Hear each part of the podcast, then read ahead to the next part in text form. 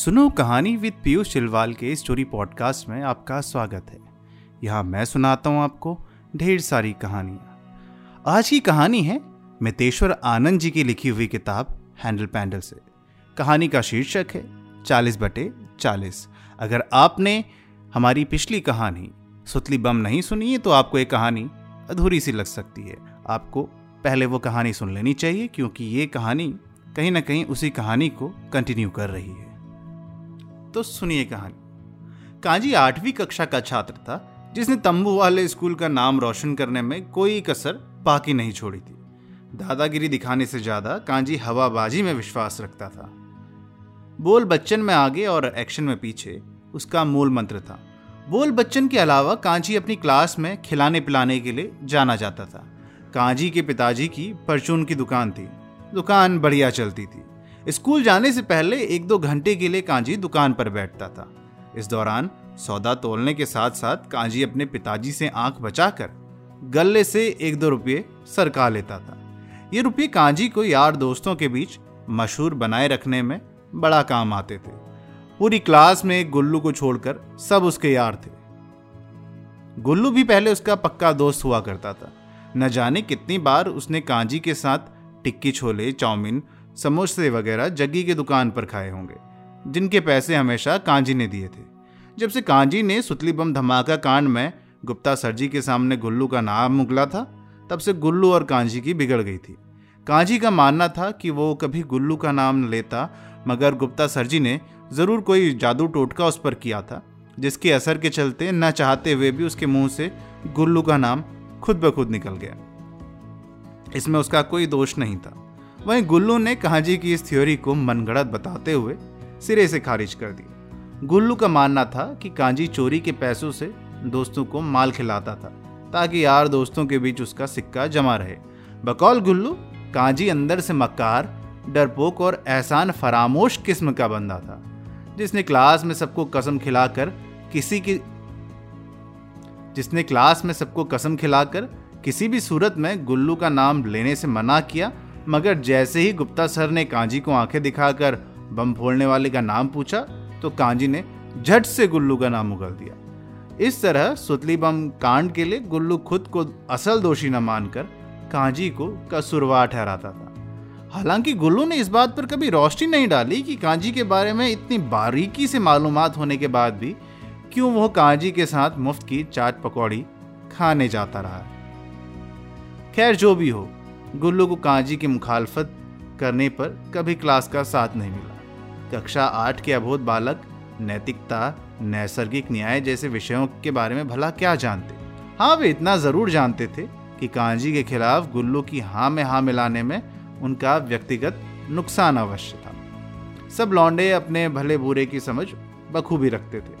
सुतली बम कांड के बाद से गुल्लू की इमेज क्लास में लगभग खत्म हो चली थी। लड़के उसे बीच बीच में कुरेदते तो वह खींच कर बोल देता कि खुदा की लाठी बेआवाज़ होती है, देखना एक दिन कांजी पर जरूर बरसेगी। यह बात जब कांजी तक पहुंचती तो कांजी मुस्कुरा देता था। गणित के गुप्ता सर जी पूरे स्कूल में फाइल वाले सर के तौर पर जाने जाते थे। स्कूल के न जाने वो कौन से काम थे जिन्हें लेकर वे हमेशा दफ्तरों में जाते रहते और ज़्यादातर उन्हीं अनजान दफ्तरों से घर को निकल जाया करते। एकमात्र मैथ्स टीचर होने के कारण गुप्ता सर ने ही हमें छठवीं और सातवीं में मैथ्स पढ़ाई थी। साल भर में गुप्ता सर बमुश्किल दस बारह दिन ही क्लास में आते थे।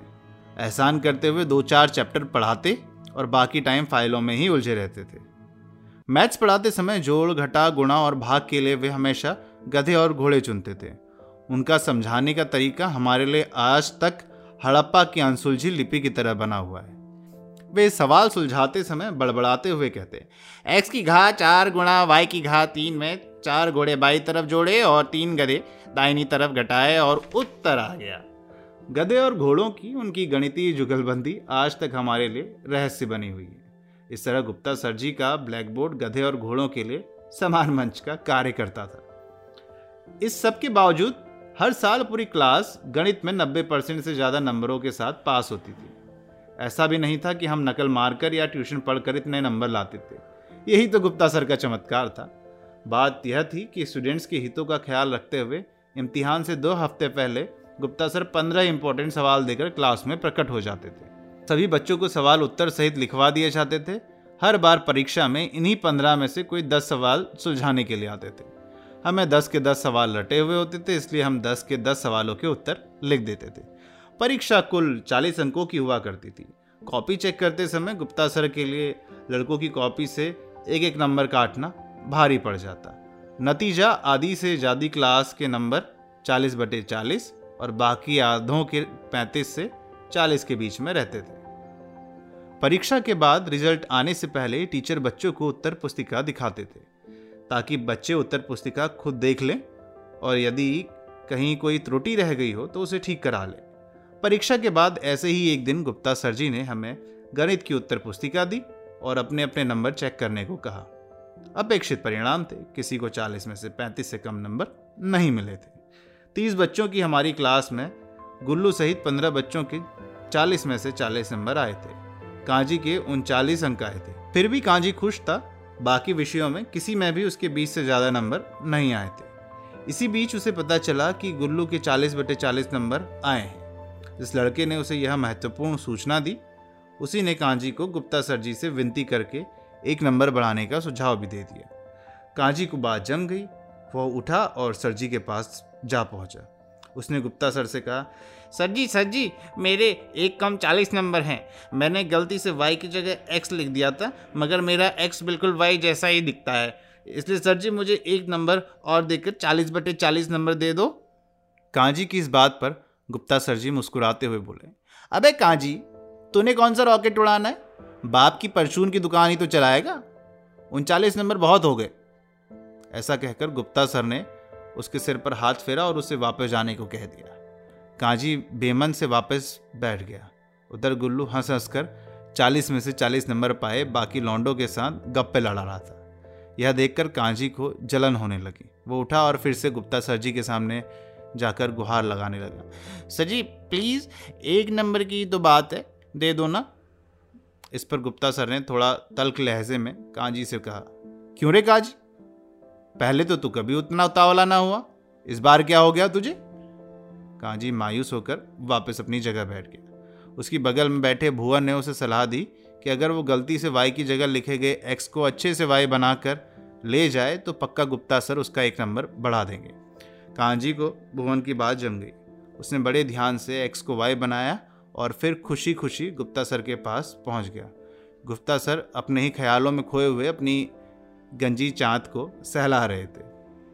उनकी ख्याली दुनिया में सीन लगाते हुए कांजी बोला, सर जी सर जी मैंने एक्स की जगह वाई लिख दिया है, अब तो मेरा एक नंबर बढ़ा दो, जिससे मेरे नंबर भी गुल्लू के बराबर चालीस बटे चालीस हो जाएंगे।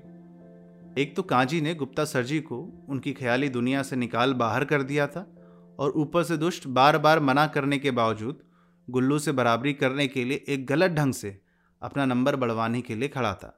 गुप्ता सर का पारा सातवें आसमान पर जा पहुंचा।